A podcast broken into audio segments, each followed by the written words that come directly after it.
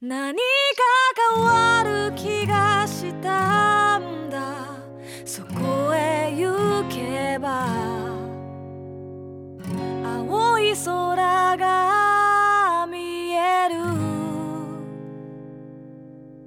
今じゃなきゃダメなんだ僕は行くよ手のひら握りしめ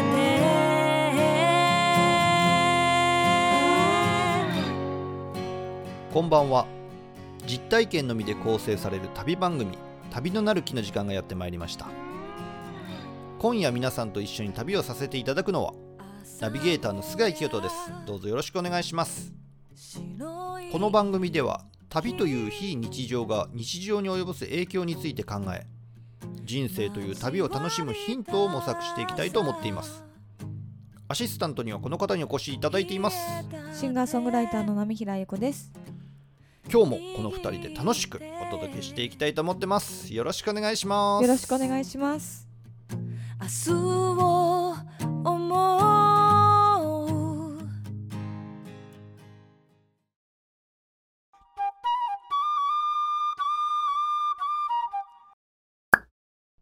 波平ゆ子。何ですか今の 音。言えなくなっちゃったんですけど。もう一回いきますよ。どうぞ波平ゆ子。 コロットメンバーズ CD 制作プロジェクト。クラウドファンディング。残すところあと3日。 和風。ああ、すごい上手ですね。はいすごいな。できない。でき できないな。すごいね。えー、もうあと3日ですよあーもうここまで来るとねここまでで来るとですよ。今収録なんで想像で話し てますけど、言うな言うなもうここまで来たらもう多分、あの、なぎですよ、心は。そうなんです何パーセントまで来ましたとか全然言えないっていうそのあと3日。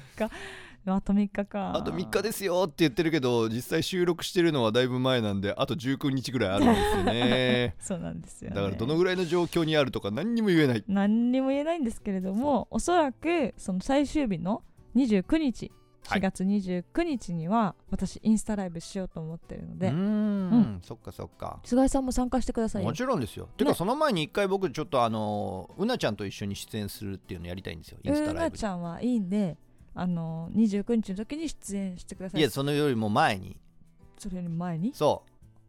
でも八丈島行くじゃないうまあ ねうん八丈島から帰ってきたらすぐにうなちゃんと共に波平さんとあうなちゃんすぐとに僕でインスタライブをしたいなと思ってます。ああそうなんだあんまないですよインスタライブにうなちゃん出るっていう。まあね見てくれるかなみんなみんな見てくれると思います不よ。う安んだなそっかなそうなんですよ。まあっていうところなんですけれども今日は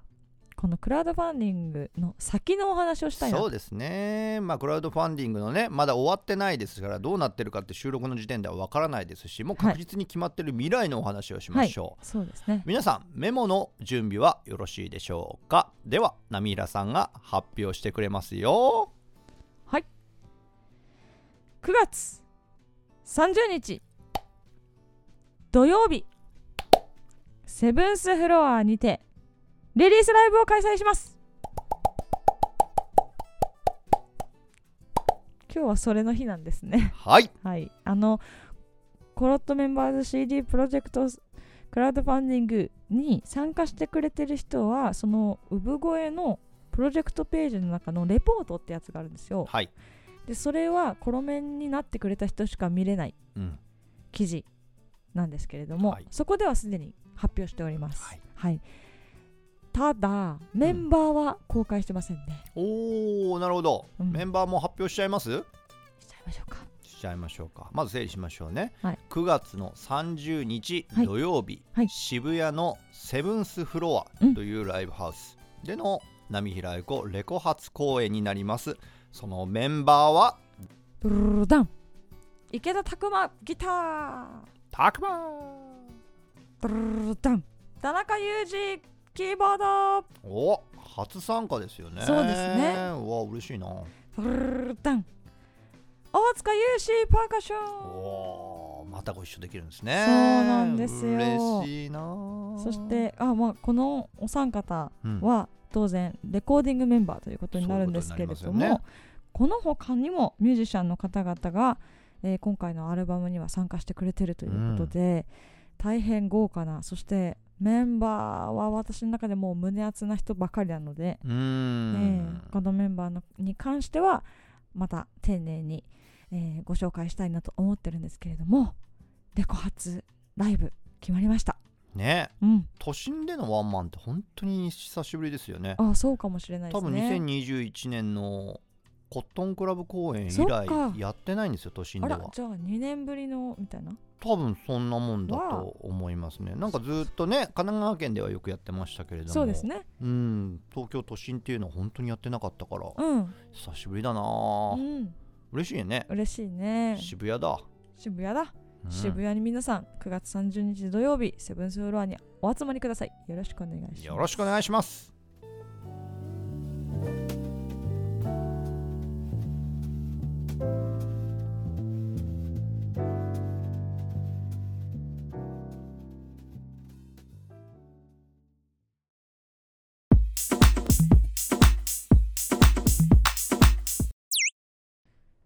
自転車を買おうと思うんですよねおーあなたはラッキーですあ何ですか何何私は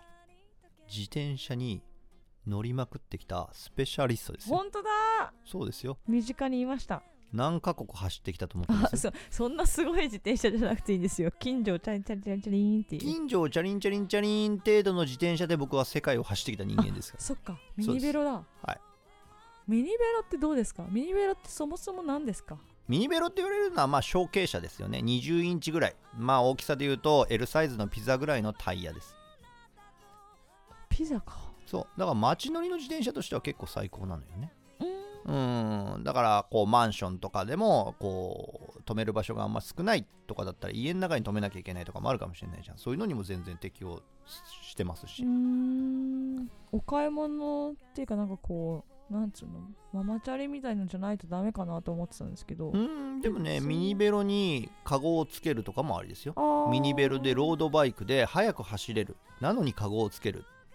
うん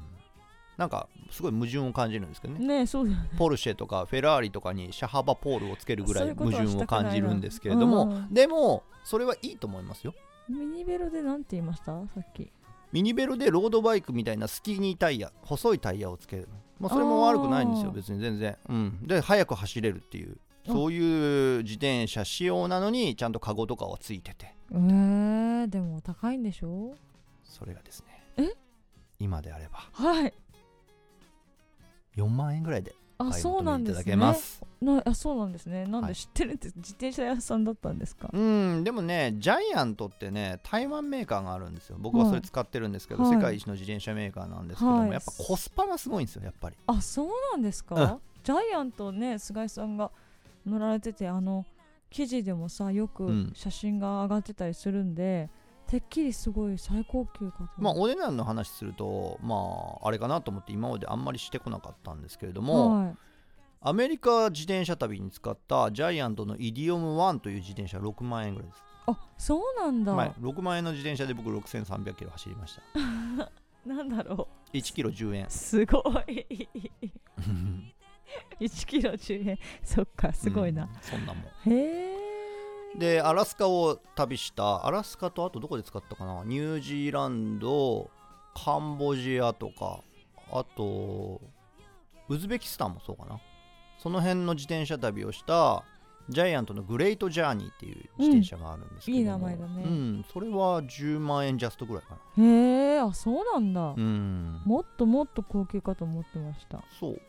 で 700C と言われる、まあ、27インチぐらいのロードバイクがあるんですけどそれを1台持ってたんですけどそれも7万円か8万円ぐらいだったと思いうまーんすそのぐらい僕安い自転車ばっかなんです基本的にはねねうんだけどもっともっと安い自転車もありますよまあねそうですよねうんアラスカのはちょっとすごかったんですかアラスカのはグレートジャーニーあですアラスカのがグレートジそャうーそうニーか10万円あその後の東ヨーロッパを旅したのがフォーカスっていうドイツの自転車なんですけれども、はいそれだけはちょっと高いですあそうなんだまあ、つっても、17万か8万ぐらいじゃないですかね。ああれはもうした仕方なかったんですよ。あの 700C のロードバイクに乗って僕は東ヨーロッパ自転車旅に行くつもりでいたんですよはいで1週間切ったぐらいかなそろそろ自転車の整備とかしなきゃなと思ってバケツとバケツに水入れてねあのタオルとか雑巾とか持って自転車の掃除まずしなきゃなと思って駐輪場に行ったらなかったんですよ取られてたうわー今からでも遅くないから自首してくれ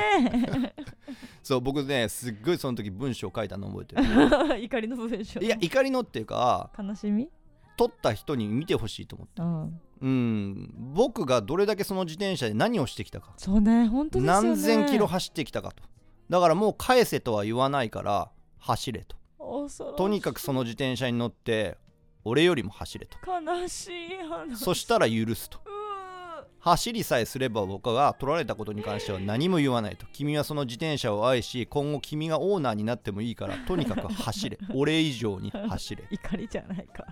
そしたら全然構わないあーまあね、でもそんなに詰まったものをそうでもね結構呆然としますよなんか東ヨーロッパそうをですよね3週間から1ヶ月ぐらい自転車で旅するって決めてる1週間前にあれ自転車ないじゃんってななりまいすじゃん 笑うしかないみたい俺なそっかあどうしよう旅決まってっけど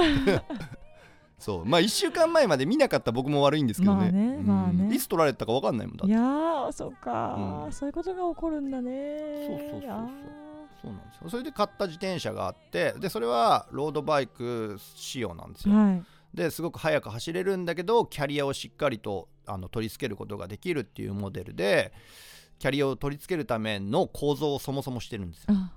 そういう自転車ってあんまりなくてへえそのドイツのフォーカスという自転車が素晴らしい機能を持っているのでこれを買おうということで初めてジャイアント以外の自転車を買ったんですけうーどんこれ素晴らしい自転車あです,、ねそうですかそうですただその後コロナが来たんでほとんど使ってないですけそどっかそっかうん街には別に繰り出さないんですか自転車でもね、あ僕自転車には乗らないですよおー僕自転車旅以外では一切自転車に乗らないです変わって るね大きなスーツケースって日頃使いますあまあ旅行に行く時にだけそう使うでしょそれ以外はずーっと家の物置に置いてあるでしょえでもミニベロははい一切使わないです街乗りにね使うなんて僕しないですあ大事だから大事だから絶対取られたくないから街乗りなんか僕しないですそうねそうですねはいうだから僕は日頃自転車って全く乗らないですーんはいじゃあいっかでも波平さん買ったらいいんじゃ ないのい なんで私には勧めるんだや僕はちょっと特殊な考え方をしてるけれどもやっぱね自転車があると世界が広がりますよそうですよね、うんなんかあの電車で行くより早かったりするんですよありますそういうとこね、ねそうそうだからまあ持ってたら一番ピッピッピッって終わるんだろうな、うんみたいなことがあるんでちょっと購入を検討しようかなジャイアントのなんかねでもジャイアントじゃなくてもいいか何でもいいんですけど僕輪行できる自転車がいいと思いますよ何ですかそれ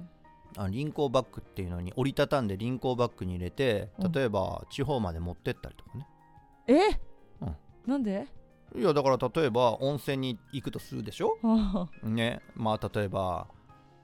お友達とふら2人でレンタカーを借りて行くとするじゃないですあか、はいだからその車のトランクに輪行バッグに入れて自転車2台置いといたら行った先温泉地とかの現地でもうひたすら自転車でいろんなところ観光して回ったりとかもできるじゃないですいかやそれはなんかレンタサイクルとかすねるわ、別にいいですよね、うんレンタサイクルでいいと思いますそうそうだよそうだよそんななんか普通にいいのいいの近所をねチャリンチャリンって私はできればいいのよそれでねじゃあまあマチャリでいいじまゃあん、マチャリでいいか いいじゃんそれでまあ、あの自転車を購入した際は私のアメブロとかで更新しときま す。うはーん僕ねなんだっけ、うん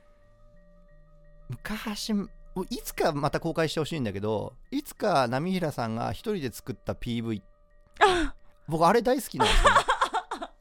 真夜中ですよねそうです「真夜中」っていう曲が私あるんですけれども、はそれの PV を自転車にカメラを取り付けて歌詞ちょっと歌ってみてください「真夜中に自転車をこぐ」ってそ最初がそれなんで、う,、ん、真夜中に自転車こいだんですよ。そうでカメラを自転車にこう取り付そけうてそうそうそうガタガタガタガタガタってこうやってカメあのラ何を思ったか河川敷だったそうめちゃくちゃ揺れてるんですよ画面ずっとガタガタガタガタガタガタっつってあなんだこの PV はって当時思ったの覚えてますけど最初から最後までガタガタしてますからね そうそれなんか削除しちゃったよねいつの間にかいやいやあの非公開にしただけであそ消えてはないですうよ見れるうん見れるけどさじゃあこれラジオ聞いた人にだけ見れるようにまあちょっと声が高まったら見たいっていう声が高まったらちょっと公開しましょそうだねアメブロに限定公開う、でなるほどリンクを貼っとくんであそうですか、声が高まったらねうんうんずっと声ガがタガタしてるから皆さん声が高まったらです よ皆さんがもう7年8年ぐらい前に一人で自転車にカメラを取り付けて作ってみた PV 面白いよねすごいですよすごいですよおーいや衝撃的なクオリティです よ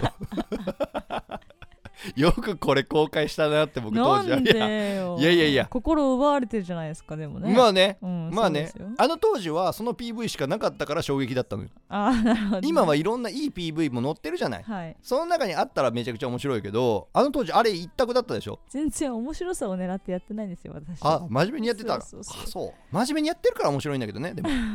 何のフォローにもなってませんけれどもねうーんそっかその時自転車あったじゃないですかその自転車どうしたんですかわかんない友達に借りたんじゃないかなあれはあそうなんだずっとガタガタガタガタうーんうんそうですねでもね自転車もし買うんだったらまあまあ使い捨てなんだしっていう考え方で買わない方がいいですよあそうん日本人はちょっとその感覚が強いうあそうかもね例えば僕が旅したオランダっていう国なんかは親から受け継がれてるんです自転車がすごっうん、おじいちゃんの形見の自転車なんだとかへーそういうの平気であるんであそうなんです、ね、それぐらい自転車をめちゃくちゃ大切にする国民性なんですよへえそうだから日本人のこう自転車使い捨て感覚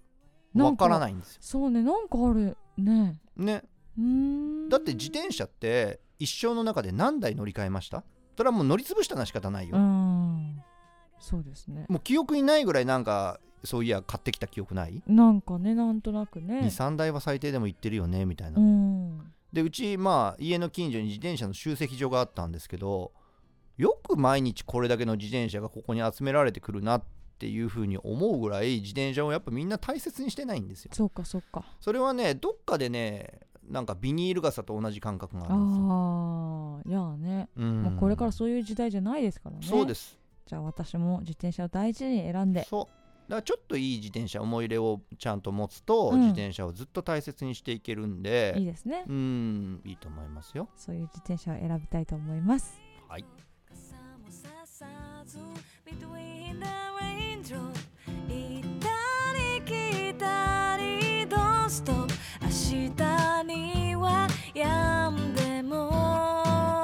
今は Walking in the raindrop 止まない雨 Between the raindrop 流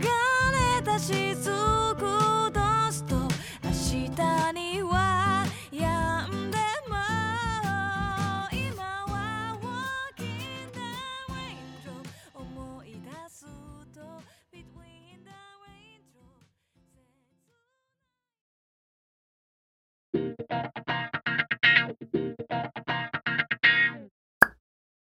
本日のテーマは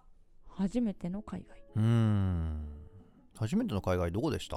アメリカです。ああそうアメリカのどこ合衆国の合衆国かんだ 今、うんサンフランシスコ。いいいいじゃないですかこういう坂見ました。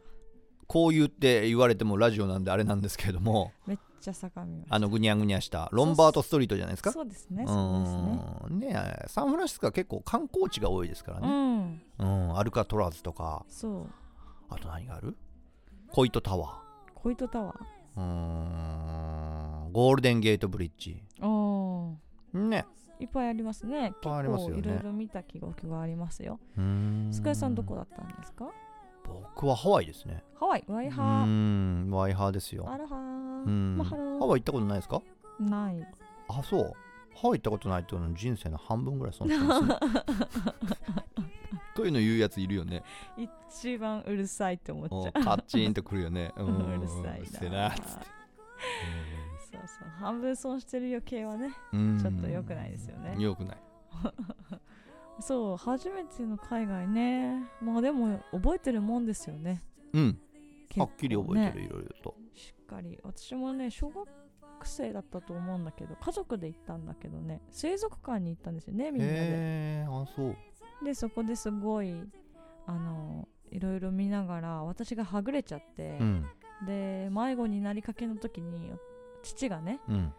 すごい大勢いる中で探さないといけないから大きい声で「ああいう」って言ったんですうんそしたらもう全員お父さんの方を見てうん「えっ?」てお父さんになって「あそうかここえ英語だ」みたいなうん英語で「ああいう何々ああいうみたいなああいう何々の何々が来ないなそうそうそうそう文法としてみそたういなそううん文法出してってな、なるほどねうん、結局すんなり見つかったらしいですけどねああー迷子ねそう迷子はね海外旅行で迷子はだいぶ冷や汗になりますよねまあまあそうですよねめちゃくちゃ怖かったって言ってましたよ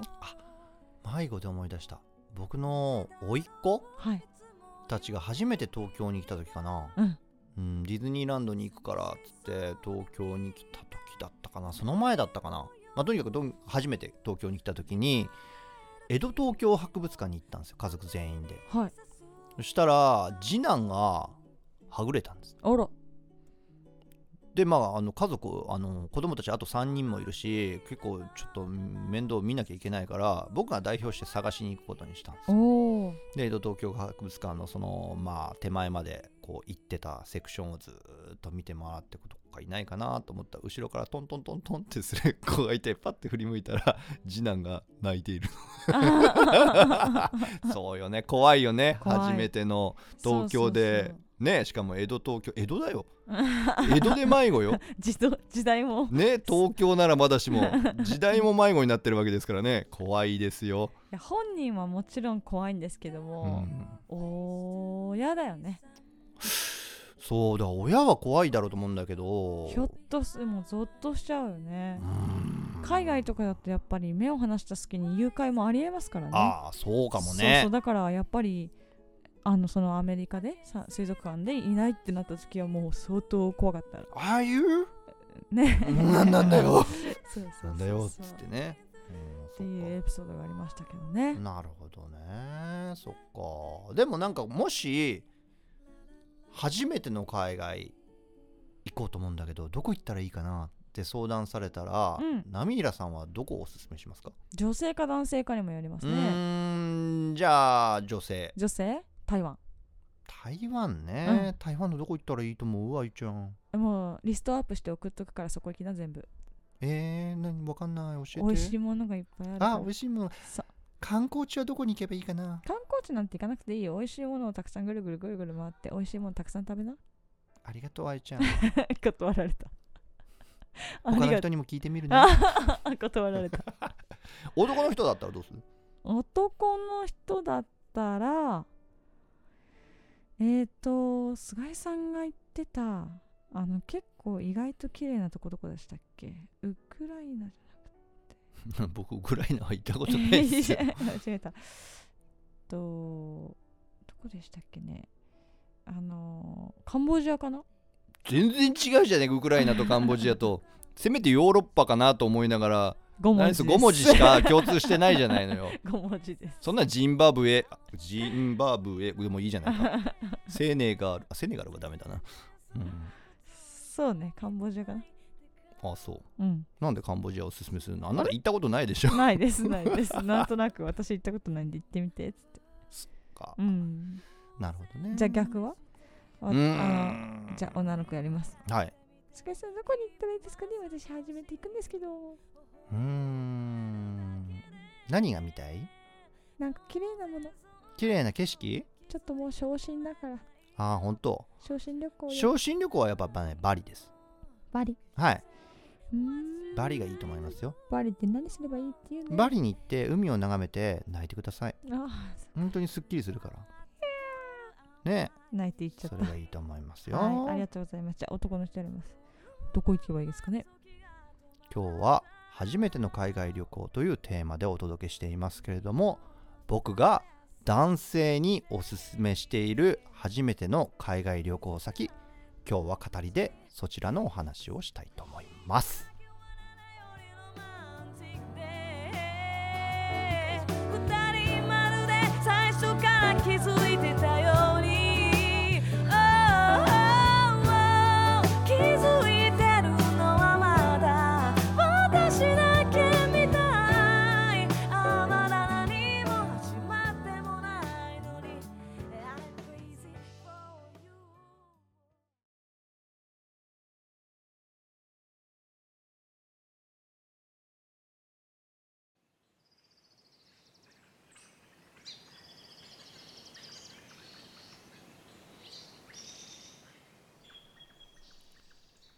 近所の飲み屋の店員さんは海外に行ったことがないというお話です海外に行くことが日常の当たり前になっているような人はマイノリティで何度かは行ったことがあるもしくは一度も行ったことがないという人が非常に多いのではないでしょうかこういった旅番組を発信していることもあってか初めての海外はどこに行ったらいいでしょうかと聞かれることが多いのでその場合は必ずジンバブエと答えるようにしていますへえジンバブエってそんなに面白い国なんですかと聞かれ知らないよ行ったことがないからと返すと大変困惑した表情を見せるのでその後僕がそんな風に行ったこともない国を紹介する理由をお話ししますまず根本的な話をすると初めての海外はどこに行ったらいいでしょうかという質問をする時点でそれほど特定の国に興味を持っていないので海外渡航が実現する可能性は非常に低いのですそれに対して真剣に答えるよりはふざけて別の提案をした方が楽しいんじゃないかと思っています初めての海外が韓国や台湾ハワイやグアムだったという人はいくらでもいますし修学旅行やホームステイでイギリスやオーストラリアに行ったのが初めてだったという人もいるでしょうしかし初海外がジンバブエという人は聞いたことがありません就職活動の面接や飲み会のネタにもなるかもしれませんし何より本当にジンバブエに行ったとしたらそんな彼の旅に僕はめちゃくちゃ興味が湧くのですお笑い芸人かまいたちのコントにトトロを見たことがないというものがありましたそうなんです経験したことがない経験が少ないということがどれだけ素晴らしいことかというお話です真っ白なキャンバスに最初に色を入れる際何色からしなければいけないというルールがあったりするでしょうか僕は初めての海外は家族で行ったハワイでそれは非常にいい思い出ですが20代になって一人で自由に海外に行ける状況になった時に初海外を自分で選ぶチャンスはなかったのである程度の年齢に至っているのに海外に行ったことがないというのは羨ましいとすら思ってしまうのです先ほどもお話ししたようにジンバブエには行ったことがありませんし当然おすすめのしようもないのですが初めての海外はジンバブエでしたという人を僕は永遠にリスペクトし続けるでしょうおそらく初めての海外旅行で情報が少ないジンバブエに行くというのはとてつもない勇気を必要としますし何のことかよくわからないうちに喜怒哀楽も過ぎ去っていくでしょうしかし100回海外に行くよりも特別に感じますし経験がないということがどれだけ素晴らしいかというお話ですそんな風にジンバブエや時にコートジボワールあたりを無責任に紹介するようにしているのですが今のところそれらを旅先に選んだ人はおらず海外未経験の知人は未経験のまま日常を過ごしていますそれはタイミングではないというだけの話なので自分の中で海外熱が高まった時に行動すればいいと思いますが何でもやってのける勇気と実際の生活の中で今後もどれだけチャンスがあるかはわからないので初海外は行ける時に早めに行くのがいいかもしれませんそうなると僕のジンバブエ発言は彼らを惑わす余計なものになっているのかも皆さんは初めての海外はどこの国でしたかもしくはどこの国になりそうでしょうお子さんがいる方はその子の初海外旅行をその子に選ばせてあげるのも一つのアイデアかもしれませんね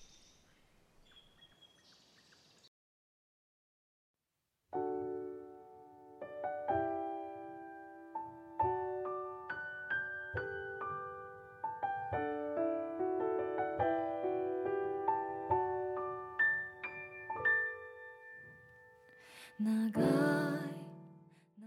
ジンバブエそうジンバブエビクトビクトリアフォールズそうなのそれ何ジンバブエにあんのへそうですよえ全然知らなかったなんか私これ自世由界三研大幕府よねそう自由研究でなんか調べたあ本当経験がありますよ知らなかった 全く知らないジンバブエにあんだだから実際にそれおすすめされて素直にジンバブエジンバブエ行ってたら結構いい体験できるねえそうなんだ俺全然知らなかったすごい景色が見えますよ、えー、いいじゃないですか、ね面白いですねうんジンバブエいいと思いますよ、うん行ったことないけど初海外大人になってからあるのすごいいいですよね、うーんまた感覚が違いそうですよねそうなんですうよんね、なんでまあお子さんがおられるねうんうん方とかは、なんか家族揃って海外旅行行ってみるっていうのもいいんですけれども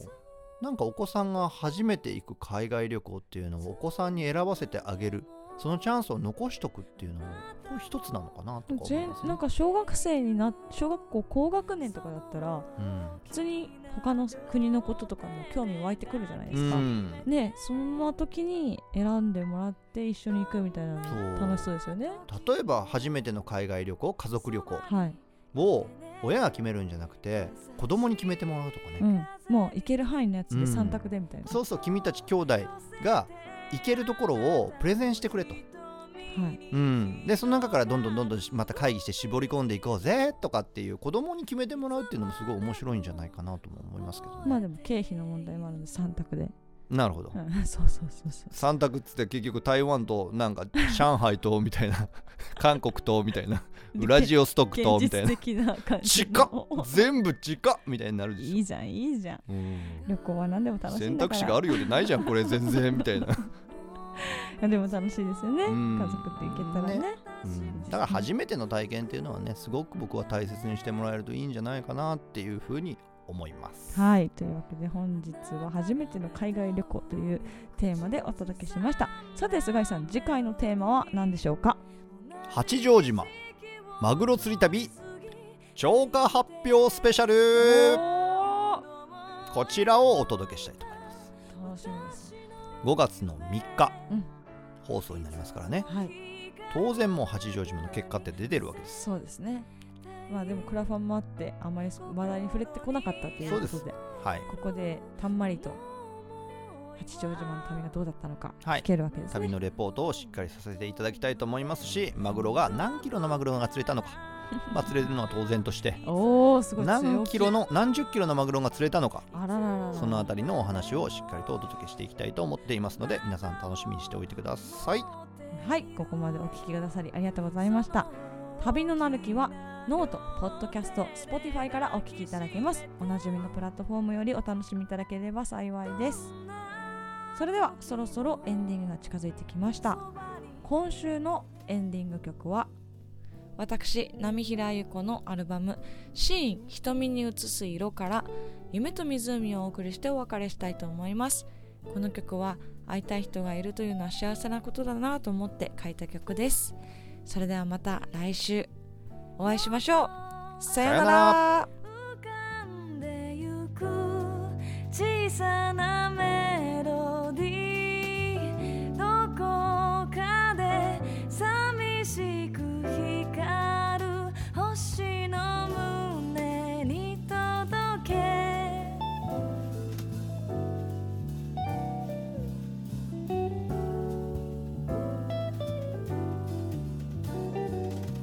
つぶやくように私の名を呼んであなたのための日だまりと優しい朝を持って夢の中で会いましょう夢の中で会いましょう遠く知らないはずの街懐かしい